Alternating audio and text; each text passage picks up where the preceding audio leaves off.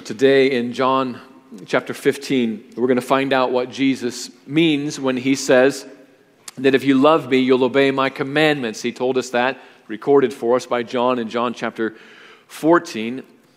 We're going to find that he means by that that we are to love Christ and that we are also to love each other. And in so doing, we're going to fulfill at least one of the commandments of Christ. It seems like one of the other commands of Jesus Christ is also that we love the Lord God with all of our hearts and minds and souls and strength.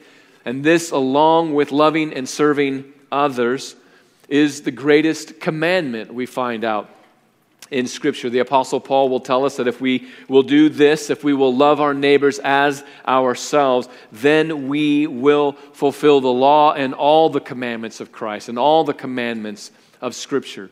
And so we're beginning to put the pieces together, right?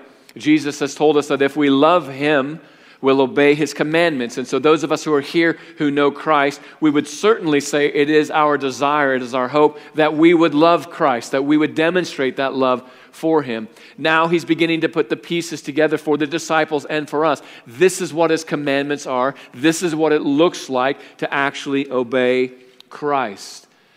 And today we hear specifically that we are to love one another, and not just to love one another, but to love one another as Christ has loved the disciples. And we'll talk more about that here in just a few moments.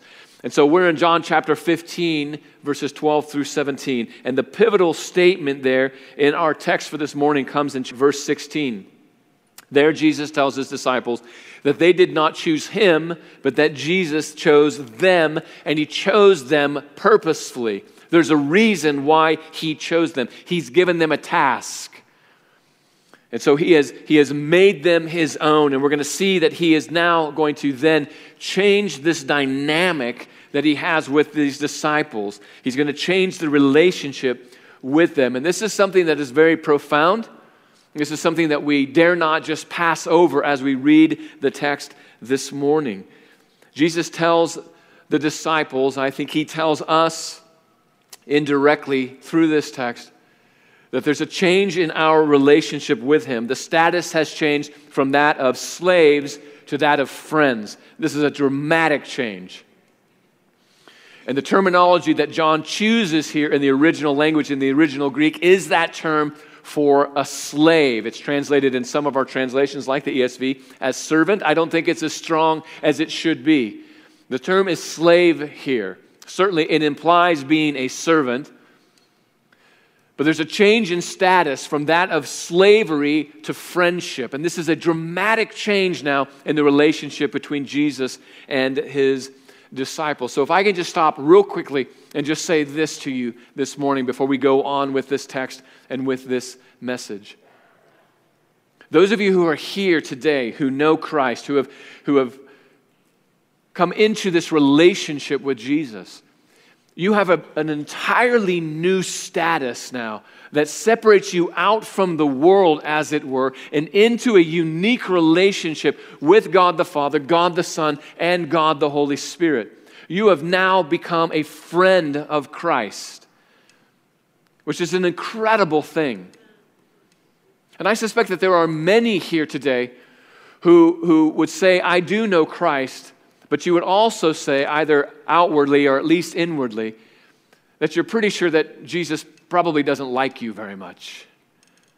Right? He may love you in a broad category, but he probably doesn't like you and he probably wouldn't want to spend much time with you. And so, allow me to just say something really, really direct to you this morning. I'll actually say a few things direct to you this morning. And here's the first one I think you're wrong about that. If you believe that Jesus doesn't really like you, if you believe that there's some change in your status with Christ after you've become his friend, and that somehow you're slipping back into slavery, from Jesus' perspective, I think you're wrong about that. I think Jesus has invited you into a unique relationship and an everlasting relationship. I think he's invited his disciples into that relationship. I think he's doing something really unique here. And he's saying there's a change in our relationship now. Right? You're no longer slaves, you are my friends. And then he's going to tell them why they're his friends. And we're going to talk more about that today as well. So, friends, Jesus chooses us and then he makes us his friends. What could be more important for us to know than that? And why would we fight against something as wonderful and as beautiful as that? To recognize that Jesus himself has chosen us and set us apart and called us friends now and changed our relationship with him so that our relationship is unique with Christ and different from the relationship that God has with the rest of the world. He's called us friends. He's chosen us. And He's given us a purpose in all of these things. And so, friends, my takeaway from my message today, at the beginning of my message, is simply this let Jesus befriend you. Allow Him to befriend you. Be engaged in that process, and then learn how to love Christ and to obey Christ as well. We'll talk more about that here in our text today. John chapter 15, verses 12 through 17. Again, if you're new to your Bible here today, if you're first time here with us, we're very glad that you are here. We've been in John's Gospel now for over a year. We'll be in John's Gospel for a, little, a while longer. And we're in John chapter 15 today. And John's gospel is the fourth of four gospels in the New Testament Matthew, Mark, Luke, and then the gospel of John. We're in John 15, and we're going to start at verse 12 here this morning and read through verse 17. So let's stand together, shall we? Let's honor God now as we read from his word. Jesus says this in John chapter 15, verse 12 This is my commandment, that you love one another as I have loved you. Greater love has no one than this that someone lays down his life for his friends. You are my friends if you do what I command you. No longer do I call you servants, for the servant does not know what his master is doing, but I have called you friends, for all that I have heard from my Father I have made known to you. You did not choose me, but I chose you and appointed you that you should go and bear fruit, and that your fruit should abide so that whatever you ask the Father in my name, he may give it to you. These things I command you, so that you will love one another. Amen. You can be seated. Thank you. So, Jesus is inviting his disciples into a new depth of fellowship with him. He's at the end of his earthly mission. This is his upper room discourses. This is the last night, full night of Jesus' life and he is now changing the dynamic of the relationship he has with his beloved disciples. And I think he's changing the dynamic for all of his disciples, all of us who have come to know Jesus Christ. We have it as a commandment of Jesus that we are to love one another. He could not be more clear about this. At the beginning of this statement, at the end of this statement, this is my commandment that you love one another. Now we got to figure out what in the world does that mean? How in the world do we do this? But here's something else that Jesus does here. He doesn't just tell us that we are to love one another. He doesn't just say we're, just, we're supposed to develop somehow some sort of sentimental feelings for one another, right? That we feel somewhat inclined towards one another within the body of Christ. That's not what he says, right? He says, I command you to love one another, and not just to do it in a sentimental way, but you are to love one another how? Like he has loved the disciples. Right? This is a really high bar.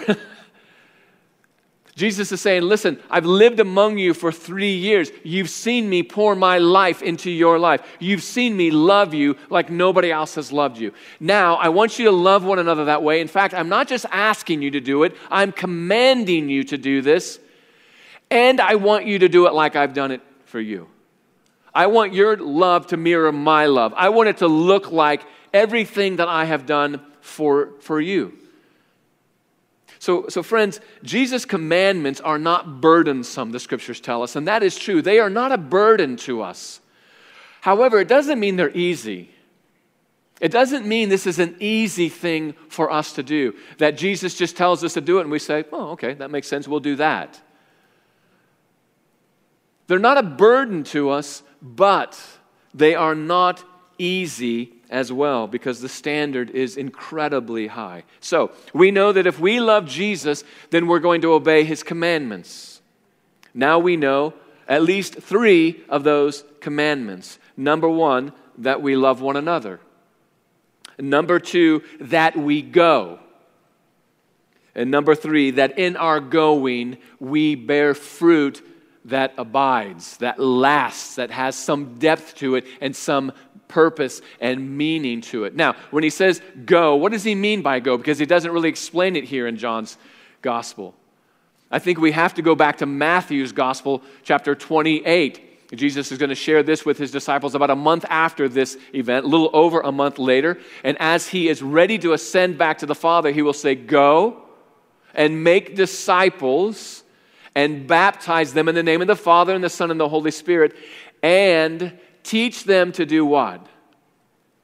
To obey everything I have commanded you, and I will be with you even to the very end of this age.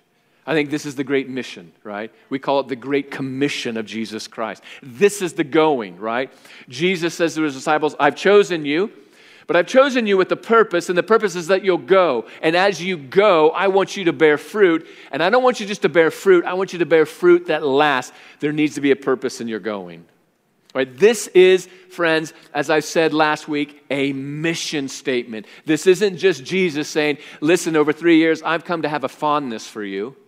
And I want you to have a fondness for me. And I sure would like it if you would have a fondness for one another as well. That's not at all what Jesus is doing here. He's sending these men out on a mission and saying, This mission will have me as a part of it. Even though I'm leaving, I'm going to be with you uniquely by the work of the Holy Spirit, the helper that I'm going to have uh, dwelling in you. And I'm going to ask the Father, and He's going to send the Spirit to you, and you're going to go on mission. And here's the commandments that you must obey you have to love one another while you do this. You have to go. You can't stay. You have to be on mission for Christ. And you need to bear fruit. And it needs to be bearing fruit that lasts, that has some dimension to it, some purpose in it. Here's how the Apostle Paul rounds that off for the people in Rome, for the believers in Rome in Romans 13. Owe no one anything except to love each other, for the one who loves, has, loves another has fulfilled the law. For the commandments, you shall not commit adultery, you shall not murder, you shall not steal, you shall not covet, and any other commandment are summed up in this word you shall love your neighbor as yourself. Love does no wrong to a neighbor, therefore, love is the fulfilling of the law.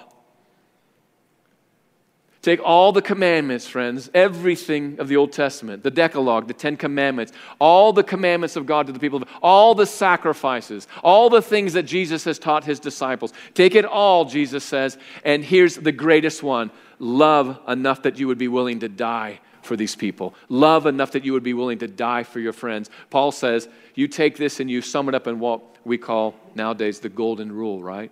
We love others in the same manner in which we love ourselves, right? This isn't about us learning how to love ourselves. This is about the reality that we love ourselves. And therefore, we should incorporate others. We should see others the way that we see ourselves. In so doing, in as much as we can obey this command and do this command, we will fulfill the law.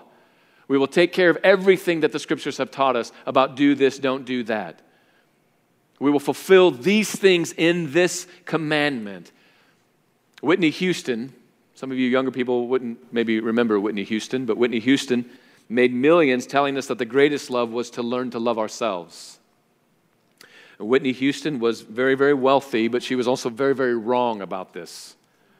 She was very wrong about this. Jesus tells us plainly that the greatest love is to lay down what is precious to us, that is our own lives, and to do that for someone that we love, to do that for a friend. That's the greatest love that we would elevate others to such a status that they are something beyond us and that we have genuinely learned to love them. Now, look what Jesus does here when he tells the disciples this. Notice the narrative and the flow of the narrative here, right?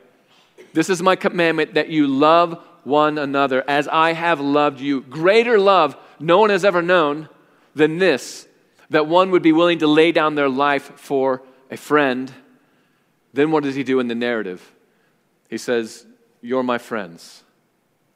Right? You're my friends. If you obey my commandments, you are my friends, he says to the disciples. You're no longer servants. You're no longer slaves, right? I've changed your status dramatically. You're no longer ones who go do what I tell you to do just because I tell you to do it. I bring you into the family.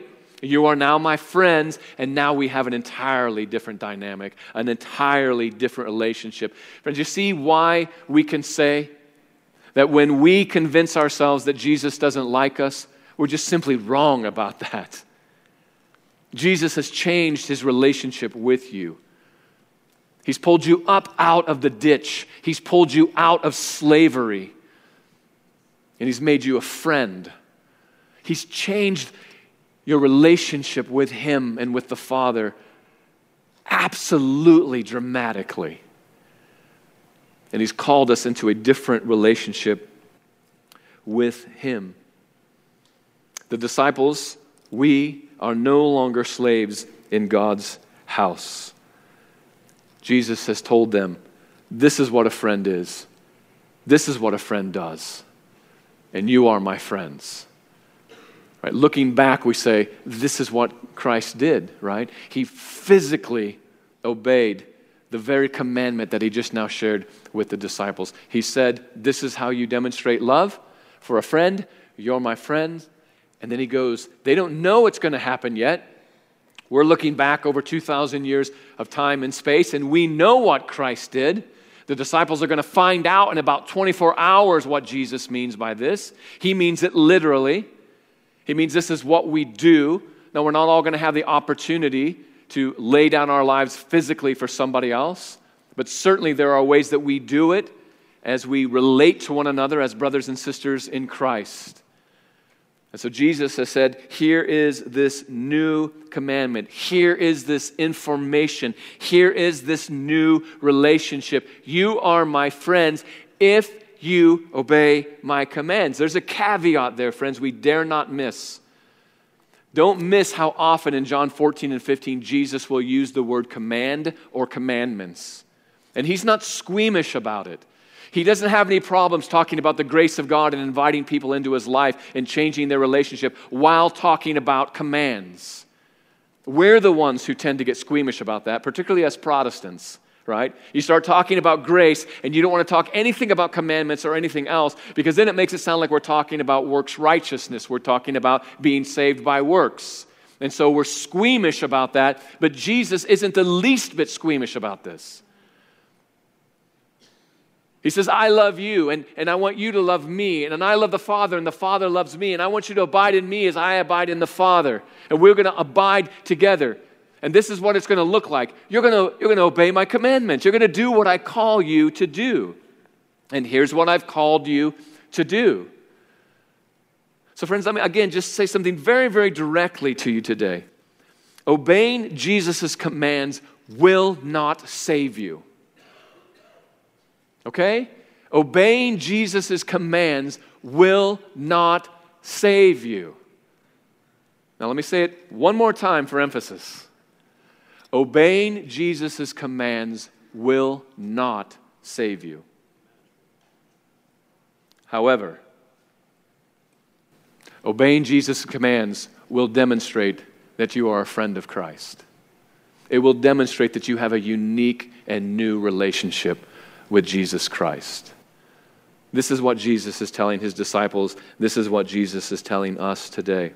We're no longer slaves in God's house. We've been elevated by the grace of God to the status of friends. And listen, as strange as this may sound, friends, nowhere ever in the scripture are we ever described as those who have made God our friend.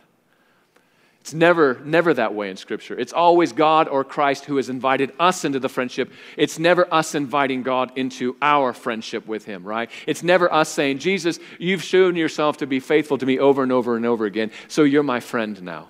We can say it, but it's absolutely without biblical warrant. It's always God, it's always Christ inviting us into a friendship. Abraham was a friend of God, Moses was a friend of God. But nowhere does it tell us that God was a friend of Abraham. It's God inviting Abraham in. It's God inviting Moses in. It's God in, inviting the disciples in. It's God inviting us in to this vital relationship. Now, listen, Jesus is the best friend any sinner ever had. Take my word on that if you don't know Christ here today. You've never met a better friend than Jesus Christ. But the Bible never utilizes the terminology of us inviting Jesus to be our friend. I suspect it does that because it doesn't want to trivialize this type of a relationship. It doesn't want to, it doesn't want to sentimentalize that relationship. D.A. Carson, who is a pastor and theologian, says that in our generation, the love of God has been sanitized, it has been democratized, and above all, it has been sentimentalized. And I think he's right. We hardly know what love is in our culture anymore. We hardly know what the word means because we use the word for almost everything. And that's not how God is using this term. Jesus isn't talking about a sentimental feeling he has for the disciples. He's talking about a deep rooted friendship based upon a love that is willing to die for somebody. And he's going to do that. He's going to demonstrate what that love looks like for his disciples. And so, what's the distinction that Jesus is making here between slaves and friends? Is it slaves obey, but friends don't have to? But that's not what Jesus is saying, right? He's not saying slaves obey, but friends don't have to. He's saying friends obey, right? Here's the relationship that, that is the exemplar to that, Jesus says. It's the relationship that he has with the Father. It's the love that God the Father has for Jesus the Son. What is that relationship based on? Is it Jesus doesn't have to obey God the Father because they're friends? Well, absolutely not. Jesus has already told us everything the Father has commanded me to do, I do. I do it all.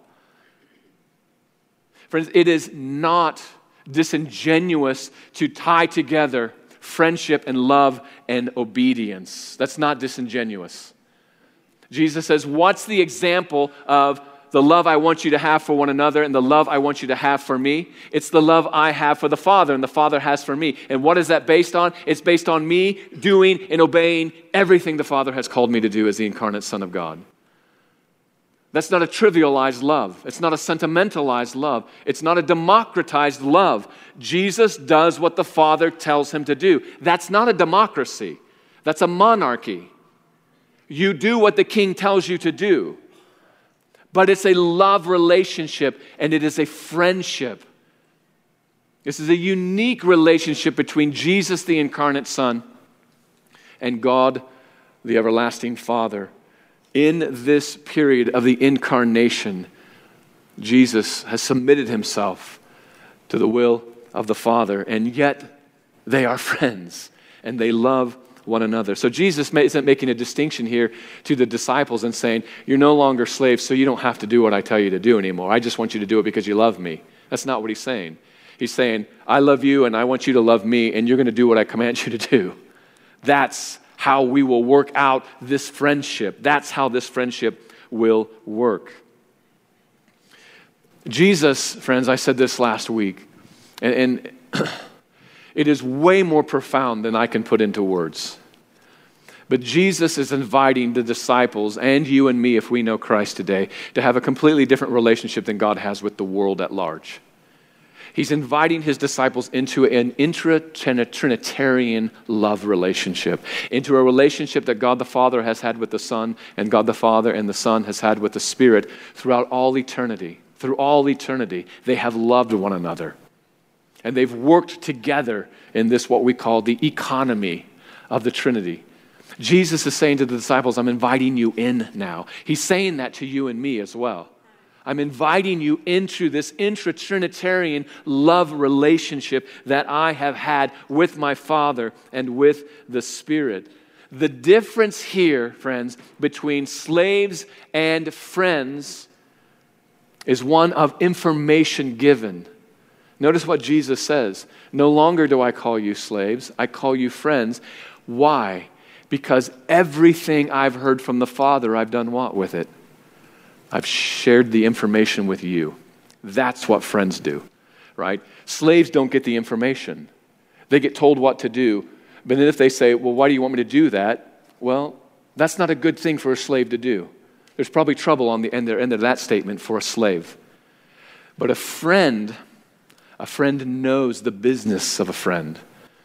This is the difference in the relationship, Jesus says. I'm now giving you more information. I'm now sharing with you everything that the Father has given to me.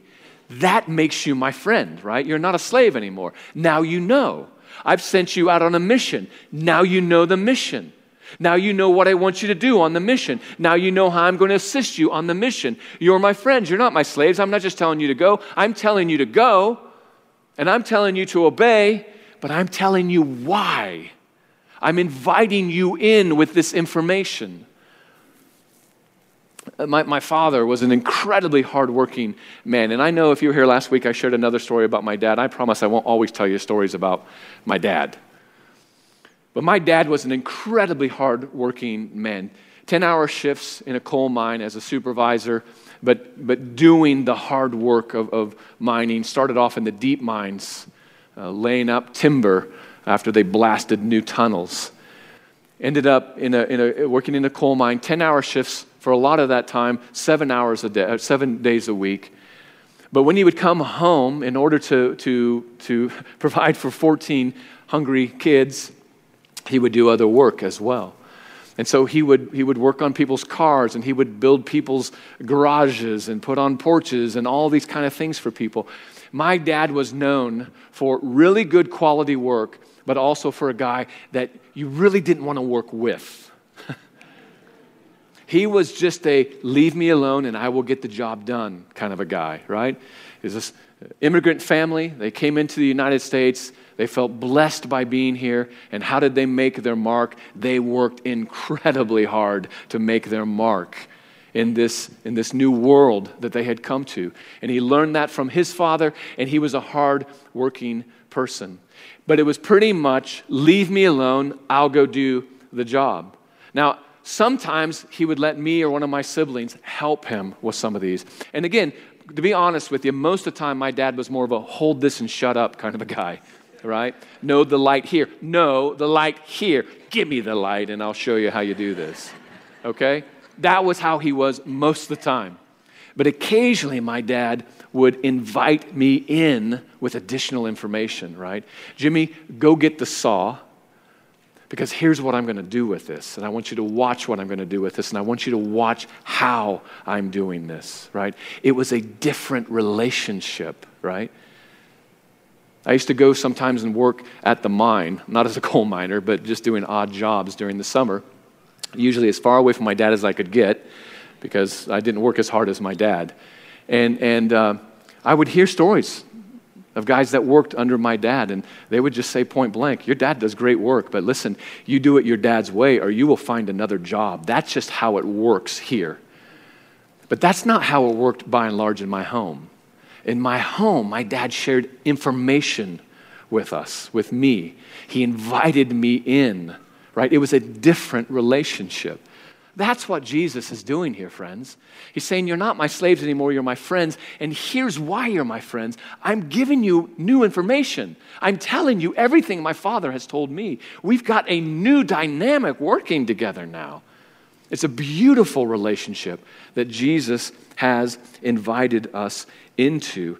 Jesus tells his disciples, I command you to obey me, but now I want you to know why.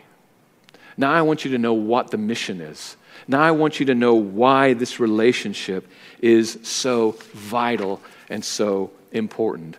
From slaves to friends, a new depth of fellowship here for Jesus and his disciples. But then he goes on in verse 16, and it doesn't get any easier, right? In verse 16, he tells the disciples that they were chosen by Jesus and appointed, right? Chosen with a purpose right? You did not choose me, he says to the disciples. I chose you so that you would go and that you would bear fruit, and fruit that is an abiding fruit. Now, this is an incredibly easy verse in terms of how we translate it. There's no difficulty from the Greek to the English. We know exactly what Jesus said here, okay? It's difficult in the way that we muck it up with so much of our own information, right? This is what he must mean here This is what, it can't mean this, it must mean this when Jesus has just said it pretty plainly, right? You didn't choose me and I chose you. So, so it doesn't get any easier here. The disciples, I suspect, might have said to Jesus, actually, no offense, Jesus, but do you remember we were fishing and you came by and said, I would like to make you fishers of men, and we decided that we would come and become fishers of men with you. Right? Nathaniel could say, Actually, Jesus, um, you, you didn't find me, I found you, if you remember, right? Philip came to me, and I was, I was looking for the Messiah, by the way. I was interested in the Messiah. Philip said, I found the Messiah. And so he came and he brought me to you, and I came and I looked for you, and I chose you. I decided that you were the Son of God, that you were the King of Israel. But I think Jesus would have said to him, had this conversation happened, actually, Nathaniel, do you remember where you were when you were, were looking for me, so to speak? You were under a fig tree. Do you remember? Do you remember when you came and, and, and sought me out? I told you where you were. I saw you, Nathaniel. I know where you were. And I know who you are and who you were. So, no more language of you choosing me because I chose you. I know you, and I know where you were. Jesus says to these disciples, You didn't come looking for me. I went looking for you, and I chose you to become my friends and to go out on a mission. Now, friends, listen, I'm not trying to make some big distinction here between Calvinism and Arminianism and Wesleyanism, if you know those terms. I'm simply trying to tell you what Jesus said very, very plainly, right? I chose you, you did not choose me. Now, you can add yourself into that equation if you'd like to do that. That's your prerogative. But all I know is what Jesus is saying here, and I think very, very plainly. I chose you, you did not choose me. Look, the Apostle Paul didn't go looking for Jesus, right? Acts chapter 9 tells us he's on the way to Damascus, and he's going to go and he's going to arrest some Christians, those who are part of the way. And he's going to take them back to Jerusalem, and he's going to see them persecuted and probably put to death as well, at least some of them. That's the purpose of his trip to Damascus. Jesus meets them on the way and say, Your purpose has changed. And our relationship has changed, Saul. I'm going to call you Paul, and you're going to be doing now what I call you to do. And I am going to show you how much you're going to have to suffer for my name. Paul doesn't go looking for Jesus, Jesus goes looking for Paul. And I know some people would say, well, that's an exception. And I would say, actually, I don't think it's an exception at all. I think that's how it works. God chooses us. He chooses us to go and make disciples. He chooses us to have a new relationship with Him. I don't think that the Apostle Paul's interaction with Jesus is an exception. I think it's exceptional. it's an exceptional story. It's an exceptional thing that Christ did, but I don't think it's an exception at the, at the root of it. Jesus just chose Paul and said, Paul, you're going to come and you're going to do this now. This is your new relationship with me. This is the new mission that I send you on. Friends, it is by grace that we have been saved through faith. And this is not of ourselves, it's the work of God, not by works, so that none of us can boast. And then verse 10, which we generally leave off. For we are his workmanship, created what? For good works in Christ Jesus, which he has appointed for us from the very beginning. Every time the scriptures speak of God moving sovereignly in human beings' lives, friends, at least as far as I can see, there's always a purpose statement with it. There's always a reason why. It's not just, I've done this, now sit back and just enjoy it. It's, I've chosen you for a purpose, right? Go do what I've called you to do. Do the good works that I set in place for you from the foundations of the earth.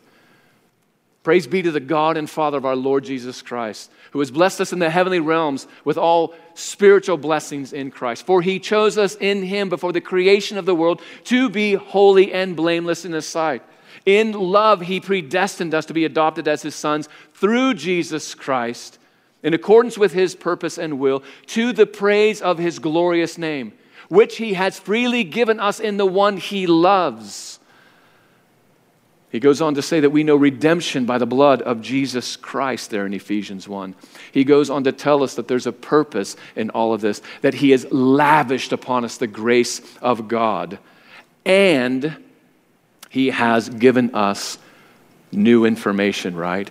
He has revealed to us the mystery of his will. That's what friends do, friends.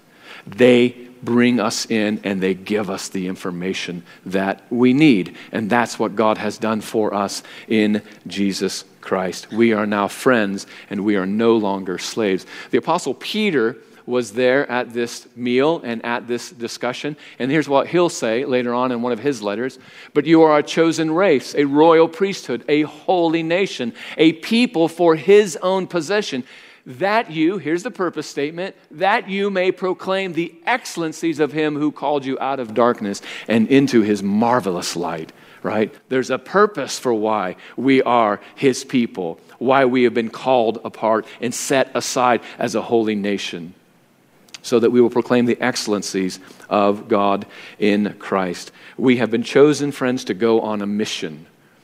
And I don't believe the mission is optional. I think it is a mandatory mission. In Matthew chapter 25, Jesus shares a parable. It's in the context of him telling us what the kingdom of heaven is like there in Matthew. The first one, the first part of that parable is uh, 10 virgins. If you remember, who uh, five of them are ready for the return of Christ and five of them are not ready. The second one, he says, the kingdom of heaven is, is like this. It's like, a, it's like a, a master who went out and he was going to be gone for a while. And if you remember the story, he calls three of his, of his people in, his servants in, and he says, based on their abilities, here's five talents for you, here's two talents for you. This is a sum of a significant sum of money, and here's one talent for you. Now go. I'm leaving for a while. In fact, there he says, for a long while. And you go and you put this stuff to work. And he goes and he's gone for a long time. He returns back and he calls these three servants into account and the one with the five talents says, Well, here's what I did with it. I, I worked it, and here's 10 talents in return. And, and the master says, Well done, good, faithful servant. You've been entrusted with a little. Now, within the kingdom of heaven, I'm going to give you a lot. The one with two talents comes and says, Here's what I did with the two talents you've given me. I've invested it, I've done whatever I've done with it. They've doubled. Here's four talents in return. Well done, good, faithful servant. You've been entrusted with little and now you'll be entrusted with much in the kingdom of God. The one who had one talent, remember the story? He comes in and says, You're a hard man. And I know that you sow where you, or you reap where you have not sown. And so this is what I did with my talent. I went and dug a hole and I, and I buried it. Here's your talent back. Now, the master doesn't say, Well done, right? At least I got the talent back. At least you didn't lose any of it. That's not what he says. He says, You're a wicked and lazy servant. Now I'm going to take the one talent I gave to you and I'm going to give it to the guy with 10. Because the one who has, I'm going to give more. And I'm going to take you and I'm going to throw you out of my presence where there's weeping and gnashing of teeth. Friends, this isn't an optional mission. It's not optional. This is what God has called us to to go and make disciples, to obey what Christ has called us to do as our friend. And while we do that, he has promised us, that He has given us what John Piper calls a wartime walkie talkie to God. And that is prayer, friends. This text, where Jesus says time and time again, Whatever you ask, I will give to you, friends, we have to look at its context. And the context is Jesus sending the disciples out on a mission. He's not saying, Go out and do whatever you want to do, right? You're my friends now. You don't have to obey me. I'd like for you to work, but I don't, I'm not demanding that you do that. Go back if you want to and just relax. And whatever you want in prayer, I'll give it to you. Say the right words, right? You got to say the right formula. You got to say, in Jesus' name, amen, and then I'll give it to you. And you can spend it on your pleasures if you'd like to. Friends, it's nothing like that. Nothing. It's the context of a mission. And as long as we are abiding in Christ, vitally connected to the vine, and as long as we are on mission for Christ and we are asking for what we need to be on mission with Christ, Jesus says, Ask for anything you want, and I will give it to you. You will have everything you need to be on this mission. He doesn't say, Use it to spend it on your pleasures. That's not the context at all. So the name it and claim it crowd, it's wrong. the health, wealth, and prosperity crowd, it is wrong. And I know you've heard me say that before, but man, I got to keep saying it because it keeps welling up. Amen. Right? Why am I not healthy? I'm a follower of Jesus. Well, maybe Jesus has something else for you. And again, I'm not saying that crassly. No one wants to be unhealthy, no one wants to suffer. Paul didn't ask for it. Jesus just said, I'm going to show you how much you're going to suffer for my name. That's what it means to be on mission for me, Paul. It may not be the same for somebody else, but that's what it is for you. We pray as a part of a mission, and when we do it, friends, God hears our prayer and He responds to our prayer. It's a promise from Jesus. Keep the connection vital, friends, in obedience to Jesus Christ and we will find that loving one another is a joy. And we will see past some faults, not all of them, because we're human beings. But we'll look past these excuses for why we don't have to obey a direct command of Jesus when we say, yeah, but he doesn't understand the circumstances, right? Or I'm not getting what I want from her, so why should I give back, right? Friends, I can't tell you how many times I hear that in marriage counseling. I don't have to do my part because they're not doing their part. That's not what Jesus is talking about here at all. That's not what he's talking about here at all. Jesus has told us that the greatest love is to lay down our lives for someone else, and he has called us friends, and then he went and did it. He went and did what a friend does for a friend. He lived out what he commanded and what he proclaimed. We're chosen by Jesus to go, and in going, we are to bear fruit that lasts, friends. And we do that by obeying Christ, by loving one another, and engaging in this mission with Christ leading the way. And let me just sum up everything here with an old, old hymn that I'll read to you rather than sing to you. It's one by William Merrill. Rise up, O men of God, have done with lesser things Give heart and soul and mind and strength to serve the King of Kings. Rise up, you saints of God. The kingdom tarries long. Bring in the day of Christ like love and end the night of wrong. Rise up, saints of God. The church for you doth wait. Sent forth to serve the needs of men. In Christ our strength is great. Lift high the cross of Christ. Tread where his feet have trod. Led onward by the Son of Man, rise up, O men of God. This is what Christ is calling us to. We got to rise up, friends. We got to rise up. We got to be engaged in the mission. Our friend has called us to that. He's commanded us to love one another and to do what he has sent us out to do, friends. So let Jesus befriend you and then learn what it is to obey him and love him. Amen. Amen. God, I pray that you would help us to be those type of men, those type of women, those type of young people here today who hear the call of Christ, who obey the command of Christ, who love one another God, teach us to do that like you did for us, because that is so hard for us to do. To get beyond ourselves and to think outwardly rather than inwardly. God, help us to do those things. Help us to be those who obey you and to go out on mission and to do it as you've called us to do it. God, I pray that for each one of us here today. I pray that for us corporately as the body of Christ at Life Point. And I ask them all in the name of your Son, Jesus Christ our Lord. Amen.